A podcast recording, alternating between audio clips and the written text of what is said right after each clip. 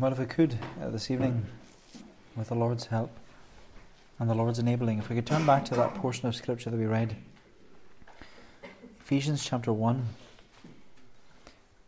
As I mentioned, we're looking at verses 15 to 23 this evening, so the second half of the chapter. So, Ephesians 1, and if we read again at verse 15. Ephesians 1 at 15, where Paul writes, For this reason, because I have heard of your faith in the Lord Jesus and your love towards all the saints, I do not cease to give thanks for you, remembering you in my prayers. I do not cease to give thanks for you, remembering you in my prayers. During the late 19th and early 20th century, there was a man by the name of William Randolph Hearst. William Randolph Hearst. He was an American mul- multimillionaire. He was a businessman who owned a newspaper publishing company. But one hobby that William Randolph Hearst had was collecting expensive pieces of art. And he collected so many that he filled his mansion with all these uh, collectible items of art. But not only his mansion, he also built storehouses, which he filled them with all these pieces of art, these priceless pieces of art. And the story is told that one day William Randolph Hearst, he was sitting in his mansion by the fire reading an article about a priceless piece of art. And when he saw it, he wanted it. He desired it. So he phoned his agent and he said to his agent that he'd give him all the resources he could in order to find and purchase this priceless piece of art. And so his agent, he went out, he sought to track down this priceless piece of art. And a number of months went by, and the agent, he had travelled the globe, he had, globe, he had gone to different countries in the world looking for this priceless piece of art. Then one day, William Randolph Hearst, he got a phone call and he was phoned to say, the agent phoned to say that he's on his way round to his mansion to see him. And Hearst, he was full of enthusiasm, as you'd expect, full of excitement at the thought of receiving this priceless piece of art that he had been so desperately waiting for. And so when his agent arrived, William Randolph Hearst, he asked with anticipation, Did you find my priceless piece of art? And the agent said, It took me a while, but yes, I did find it. And William Randolph Hearst, he replied and he said, How much was it? Who owned it? Where did you find it? And the agent said to him, Sir, you're never going to believe this. The priceless piece of art didn't cost you anything because all the time it was in one of your storehouses. The priceless piece of art didn't cost you anything because all the time it was in one of your storehouses. And you know, in many ways, that story is a modern parable of what we are often like as Christians. Because as Christians, we can possess priceless treasure, which we already do. But like William Randolph Hearst, we can often forget. We can often fail to remember that we can fail to remember all that we possess through our relationship through Jesus Christ. And the reason William Randolph Hearst didn't remember or even realize that he was in possession of that priceless piece of art was because he never took the time to acknowledge it or even to appreciate what he already possessed. And you know, in the second half of Ephesians chapter 1, Paul is praying here. Paul is praying that the Ephesians would be enabled to enjoy the priceless treasures they already possess in and through Jesus Christ. Paul is praying that they would enjoy these priceless treasures. And so, as we consider Paul's prayer, that's what the second half of chapter 1 is. I want us to think about Paul's prayer under two simple headings the context of the prayer and also the content of his prayer. The context and the content. So, first of all, the context of his prayer. The context of his prayer, we read there in verse 15. Paul says, For this reason, because I have heard of your faith in the Lord Jesus and your love towards all the saints, I do not cease to give thanks for you, remembering you in my prayers, that the God of our Lord Jesus Christ, the Father of glory, may give you a spirit of wisdom and revelation in the knowledge of him, and so on. Now, Paul begins this section about prayer, and he does so by linking it to the previous section, using the phrase, we see there in verse 15, the phrase, for this reason. For this reason.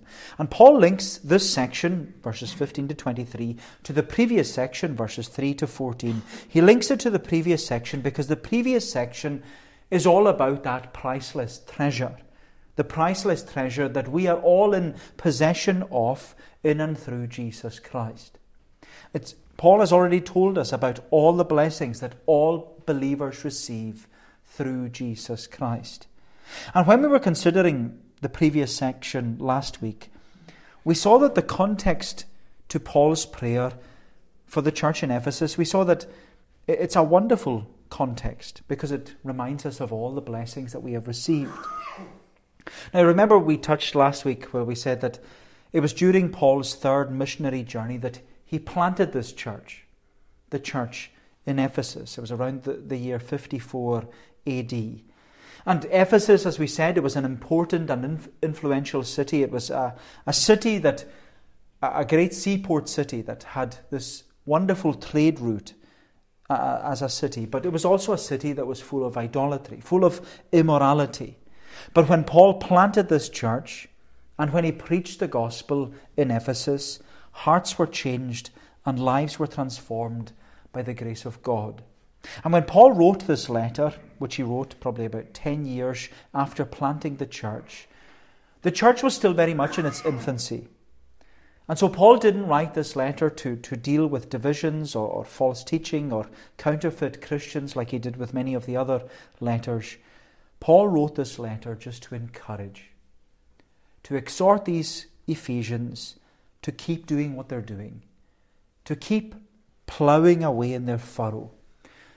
And as we saw, Paul encouraged and exhorted the Ephesians to keep ploughing away in their furrow because Paul knew that when things are going well, there's always that temptation to forget the Lord and to lose focus upon the Lord. When things are going well, there's always that temptation to drift. And that's why the first thing Paul writes about to all the believers at Ephesus, he writes about all the blessings that they have received through faith in Jesus Christ. And as we saw there last week, verses 3 to 14 of chapter 1, it's one long sentence. 203 words in Greek, 244 words in English. And in that long sentence, Paul describes and he defines all the blessings that all believers receive in and through Jesus Christ. He says, We are blessed with everything. Blessed be the God and Father of our Lord Jesus Christ, who has blessed us in Christ with every spiritual blessing in the heavenly places. And you know, I always come back to that word blessed. I, I love the word. As we said, it literally means to kneel, where your head is bowed, your hand is outstretched, you're receiving from the hand of the king what you do not deserve. He is he's blessing you. And in that long sentence, Paul describes all these blessings that we are receiving from the gracious hand of the king. He says that we receive our election and our predestination, our adoption, our justification, our sanctification, our redemption, our forgiveness, our pardon, our perseverance as saints, our glorification, and even our, inter- et- our eternal inheritance. And Paul tells us it's all of grace. And Paul will expand on that as he goes into chapter 2 that it's all of grace. It's all of grace and it has all been graciously and gloriously given and gifted to us from the hand of the King. More than that, he says all these gracious and glorious gifts and graces, they've been given to us with a guarantee. They're all guaranteed, this guarantee that they're all ours, both tonight and for all eternity. And that guarantee, as Paul says, it's the seal of the Holy Spirit. And so when we come to this section, verses 15 to 23, which it's actually another long sentence. In fact, when you read Ephesians chapter 1 in Greek, fascinating to see that there are only actually three sentences in this one chapter. There are only three sentences in chapter 1 of Paul's letter to the Ephesians. The introduction, verses 1 and 2, that's one sentence. Verses 3 to 14, that's another sentence. And then verses 15 to 23, that's Paul's last sentence.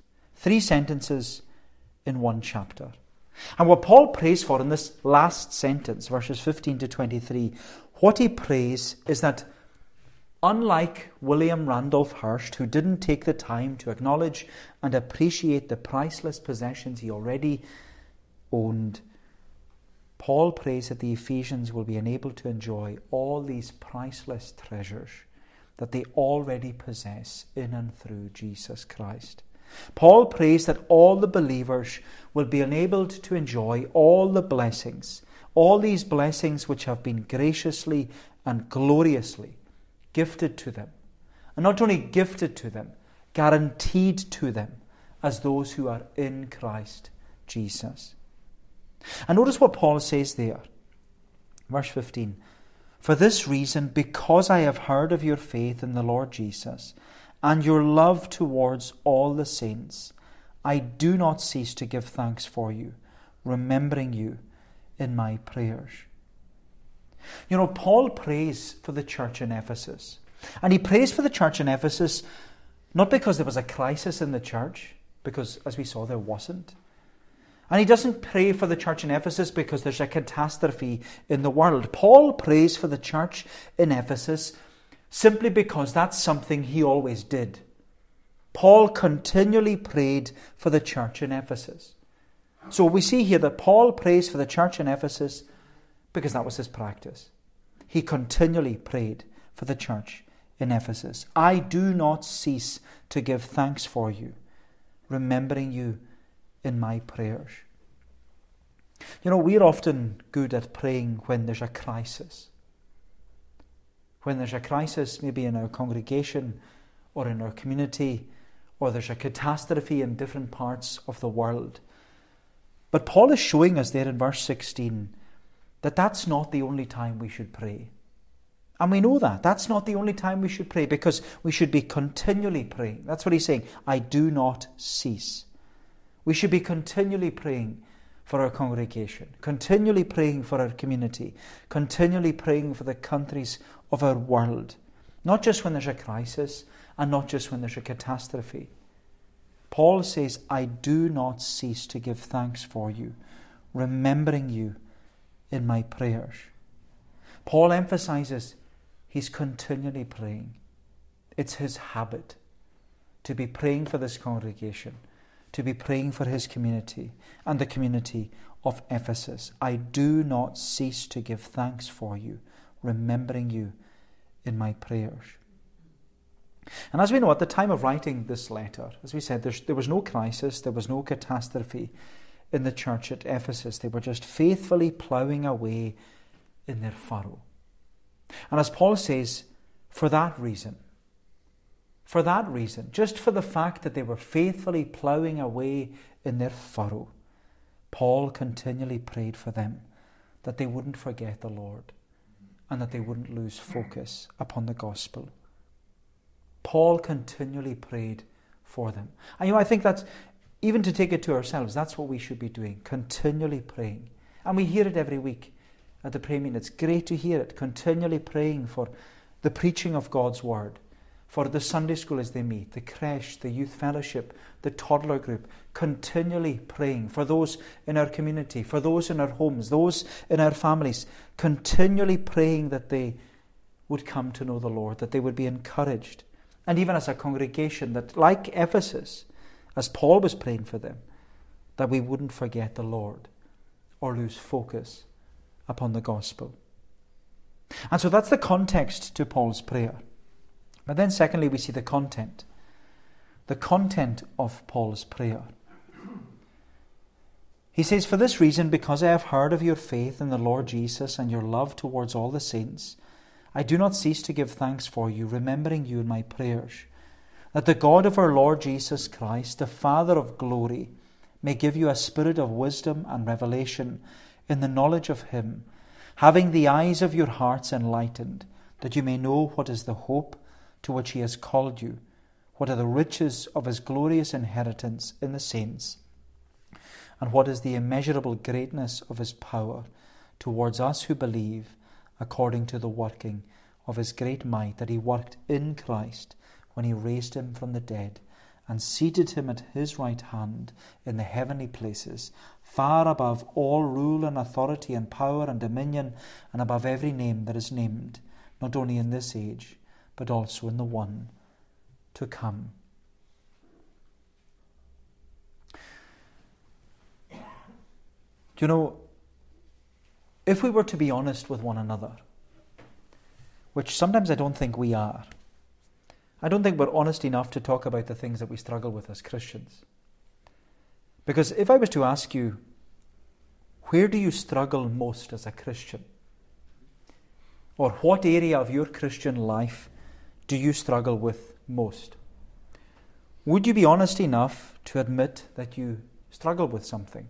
Certain temptations, bad language, jealousy, anger, alcohol, relationships, rivalries, whatever it is. Would you be honest enough to admit, not publicly, but to someone in the congregation, that you struggle with these things? Would you be honest enough to admit that you struggle even to read your Bible? Or to find time to pray? Or that you struggle to come to church? Would you be, would you be honest enough to admit that you struggle as a Christian? You know, I think all of us would say, first and foremost, that we struggle to pray. Stephen even mentioned that in prayer. I'm sure many of us struggle to read our Bible, struggle, we struggle with different temptations, but I think all of us struggle to pray. And if I'm honest with you, which I should be and I want to be, the area I struggle most in as a Christian is prayer. It's the hardest thing. Because the truth is, and as Stephen was praying himself, we can find time to do anything and everything else apart from pray. And when we do pray, we're so easily distracted. Our, our, our attention is diverted. There are so many things to disrupt what's going on and, and, and disrupt our prayers. There are so many things that make us busy, and our lives are, are bustling about. So many things to procrastinate on instead of pray about. Now, I don't know about you, but I certainly don't have the mentality or even the mindset of the great German reformer Martin Luther. You know, Martin Luther, when he had a busy day ahead of him, this is what he said I have so much to do that I shall spend the first three hours of my day in prayer. Has, have any of us ever woken up and did that? My diary is full today. I need to spend three hours in prayer before I begin my day. But you know, what is it about prayer that we struggle with so much? Because you know, I think it's the greatest plan and the greatest ploy of the devil to make us so busy that we're too busy to pray. And as it's often said, if you're too busy to pray, then you're too busy. If you're too busy to pray, then you're too busy. And, and yet, prayer, as we all know, is a gift from God. Because it's through prayer that we receive access to the throne of grace and the attention of the God of heaven. It's through prayer that we receive access to the throne of, of heaven and attention of the God of heaven. And you know, prayer was crucial always to the reformers. You study the reformers, you look at their lives, and prayer was crucial to the preaching and the pastoring of the reformers because they all wrote about the importance and the influence of prayer. In fact, the French reformer John Calvin he wrote six reasons why we should pray. Just six. Six reasons why we should pray. And I'll read them to you. Number one, to depend upon our Heavenly Father. Number two, to purify the desires of our heart. Number three, to be content with our providence. Number four, to appreciate His faithfulness. Number five, to enjoy the gifts He provides. And number six, to trust Him for our daily bread. And of course, there are many reasons why we should pray, but Calvin sets before us six reasons. Six reasons why we should pray. But even with six reasons to pray, more often than not, we feel that our prayers are going nowhere and doing nothing. And yet, the promise of prayer, when we study the Bible and think about prayer, the promise of prayer is that we are to proceed in prayer, we're to persist in prayer, we're to persevere in prayer, we're even to plead in prayer, we're to pray for one another. We're to pray for one another. And you know, I, am really thankful for those praying for one another, one another prayer notes. I think it's great to be reminded of who to pray for and what to pray for because we're so prone to forgetting. And the thing is, we should be praying for one another as congregations, not just focusing inwardly, but always looking outward focusing up and praying for other congregations, praying for one another. We should be clinging to the promise of prayer by proceeding, persisting, persevering, and pleading for one another in prayer. Because as you know, our Bible emphasizes the one another. Paul emphasizes the one another. Paul says time and time again in his letters, he says, see one another, speak to one another, Serve one another, forgive one another, respect one another, reconcile with one another, be at peace with one another, agree with one another, acknowledge one another, be kind to one another, bear one another's burdens, build one another up, care for one another, comfort one another, embrace one another, and encourage one another. And as you know, the one one another that Paul emphasizes again and again is love one another. Love one another. And, you know, I believe we can do a lot of our one anothering by praying for one another. We can do a lot of our one anothering by praying for one another. And that's what Paul is emphasizing here. Because when Paul wrote this letter, he was in prison. He was in prison for preaching the gospel. He couldn't come to Ephesus. He couldn't send money to Ephesus. All Paul could do for the church in Ephesus was pray for them. But we shouldn't say that's all Paul could do. That's more than enough for Paul to do. He was praying for the church. Paul was praying for the church in Ephesus. He was praying for all of them. But you know something Paul did which we are poor at doing? Paul told the church in Ephesus that he was praying for them. And you know, that would have been the greatest encouragement to the church at Ephesus to know that their pastor, their former pastor, was praying for them. Because I think it's the greatest encouragement to anyone to be told that you're praying for them. Uh, and you're praying for them in whatever circumstances and situation that they're going through.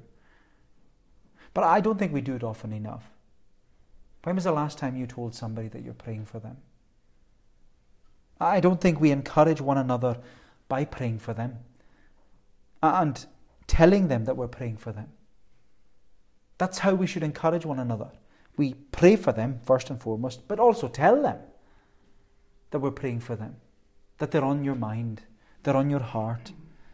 Because that's what the first thing Paul does in this letter to, with the Ephesians. After defining and describing all the blessings that all these believers receive in and through Jesus Christ, after explaining who they are in Christ, Paul goes on to say, Now remember, I'm praying for you.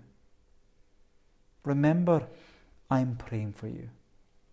But Paul, he not only tells the Ephesians that he's praying for them, he also tells them what he's praying for them. Because Paul says, I'm praying, I'm praying, verse 17, that the God of our Lord Jesus Christ, the Father of glory, may give you a spirit of wisdom and of revelation in the knowledge of Him. What Paul is praying in verse 17 is Paul is praying that the Ephesians would know Jesus better. Paul is praying that the Ephesians would know Jesus better. And you know, that's the greatest prayer anyone can pray for a Christian, that they would know Jesus better.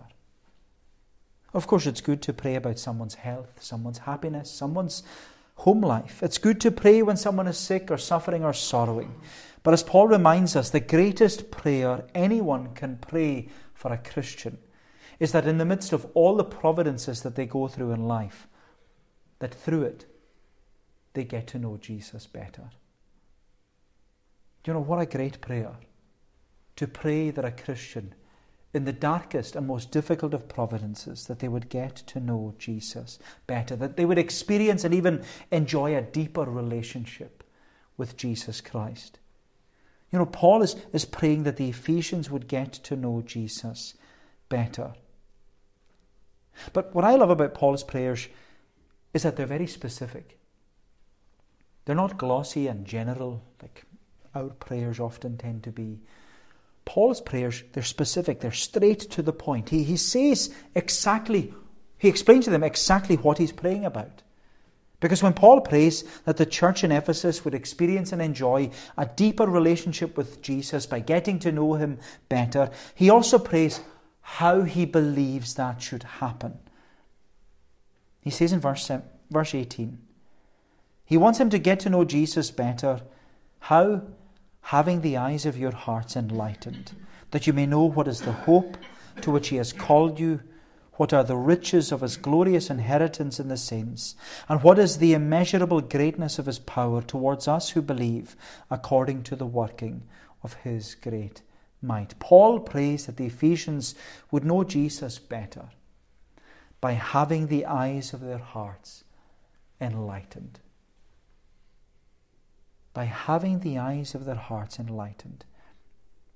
Now, as you know, when you become a Christian, when you're converted, when you're effectually called, the Holy Spirit is at work in your heart, transforming your life. And our catechism says that one of the ways in which the Holy Spirit works in our heart is that He not only convinces us of our sin and misery and He renews our will, but He also enlightens our mind in the knowledge of Christ. He enlightens our mind in the knowledge of Christ. But Paul's prayer here for the Ephesians is that they would have the eyes of their hearts enlightened. Not that they would be converted to Christ, but that they would continue with Christ. He, he knows that they've already been converted. He saw them coming to faith when he was there. He saw that the Holy Spirit has enlightened their minds in the knowledge of Christ. But Paul now, as a pastor who's in prison, praying for this congregation, he's praying that they will continue with Christ day by day that the eyes of their hearts would be enlightened more and more, and that their relationship with Jesus would grow deeper and deeper, so that the Ephesians would know, as he says there. And you, he talks about three things, and he uses the word what. If you notice it there, having the eyes of your hearts enlightened, so that you may know what is the hope to which he has called you, what are the riches of his glorious inheritance in the saints and what is the immeasurable greatness of his power towards us who believe. Paul prays that the Ephesians would grow deeper and deeper in their relationship with Jesus so that they will know their hope in Christ, so that they will know the riches of their glorious inheritance in Christ, and that they will know the immeasurable greatness of Christ's power in their life. Paul says, That's what I'm praying about for you. That's what I'm praying for you. You know, you look at it and you think, Well, what a prayer. What a prayer that someone would pray that for me. It's not the kind of prayer you would want your pastor to pray for you, or your elders, or your deacons, or even your Christian friends to pray with you and for you about. That you would know Jesus better that you would know that your hope in Christ, that you would know the glorious inheritance that you have in Christ, that you would know the immeasurable greatness of Christ's power that is at work in your heart and in your life. What a great prayer. Not only to pray that for somebody, but to tell them that that's what you're praying for them.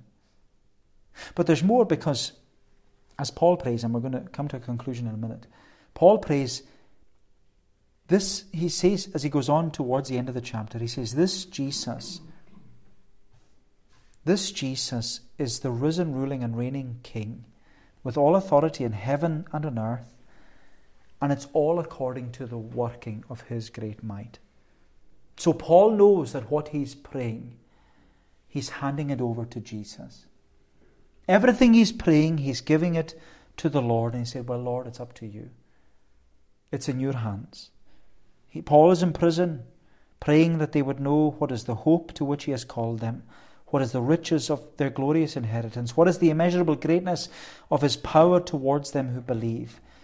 And he says, Well, it's all up to Jesus because he is the one, as it says, verse 20, he worked in Christ when he raised him from the dead, seated him at his right hand in the heavenly places, far above all rule and authority and power and dominion, and above every name that is named, not only in this age, but also in the one to come.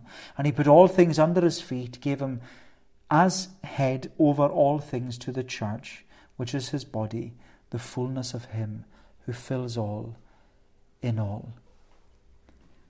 Paul says, This is what I'm praying for you. This is what I'm asking the Lord, who is sovereign, superior, and supreme, to do in your life and in your congregation. And you step back from it and you think, well, what a prayer. What a prayer for a congregation to be told about.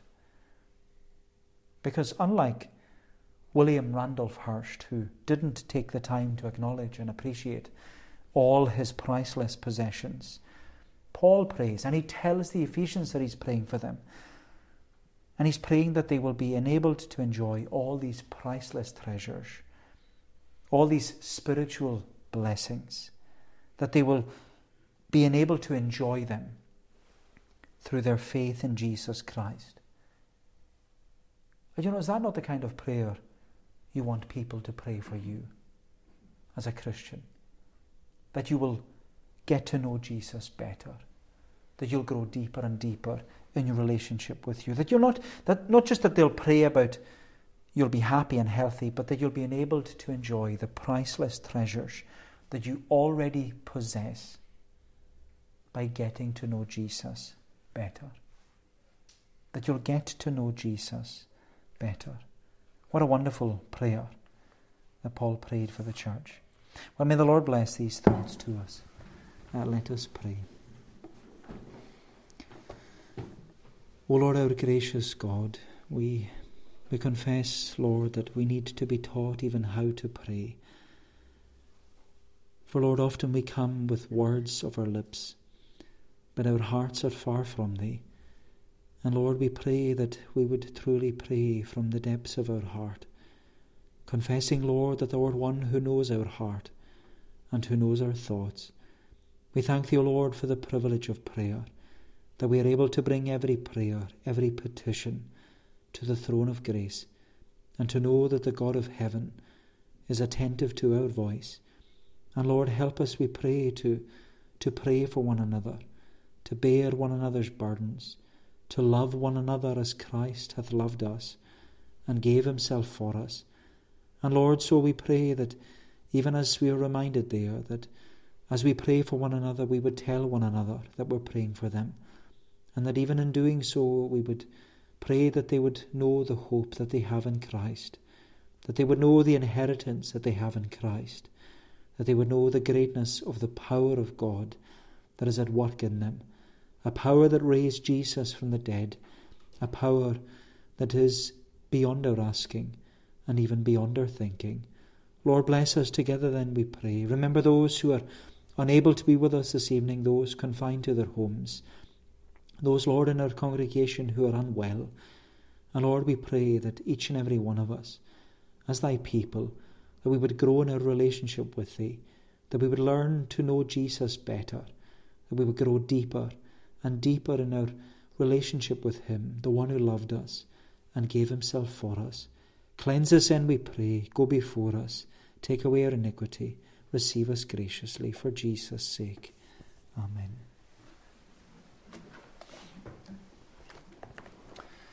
we're going to sing in conclusion the words of Psalm 63.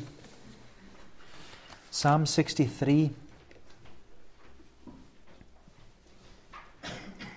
We're singing from the beginning down to the verse marked 5. Psalm 63, page 295.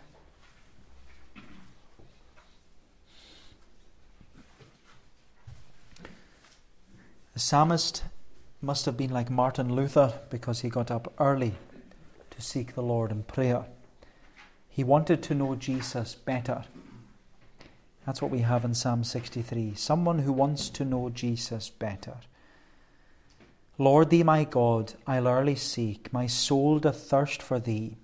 My flesh longs in a dry parched land, wherein no waters be, that I thy power may behold, and brightness of thy face, as I have seen thee heretofore, within thy holy place. Since better is thy love than life, my lips thee praise shall give. I in thy name will lift my hands and bless thee while I live. Down to the verse marked 5 of Psalm 63 to God's praise.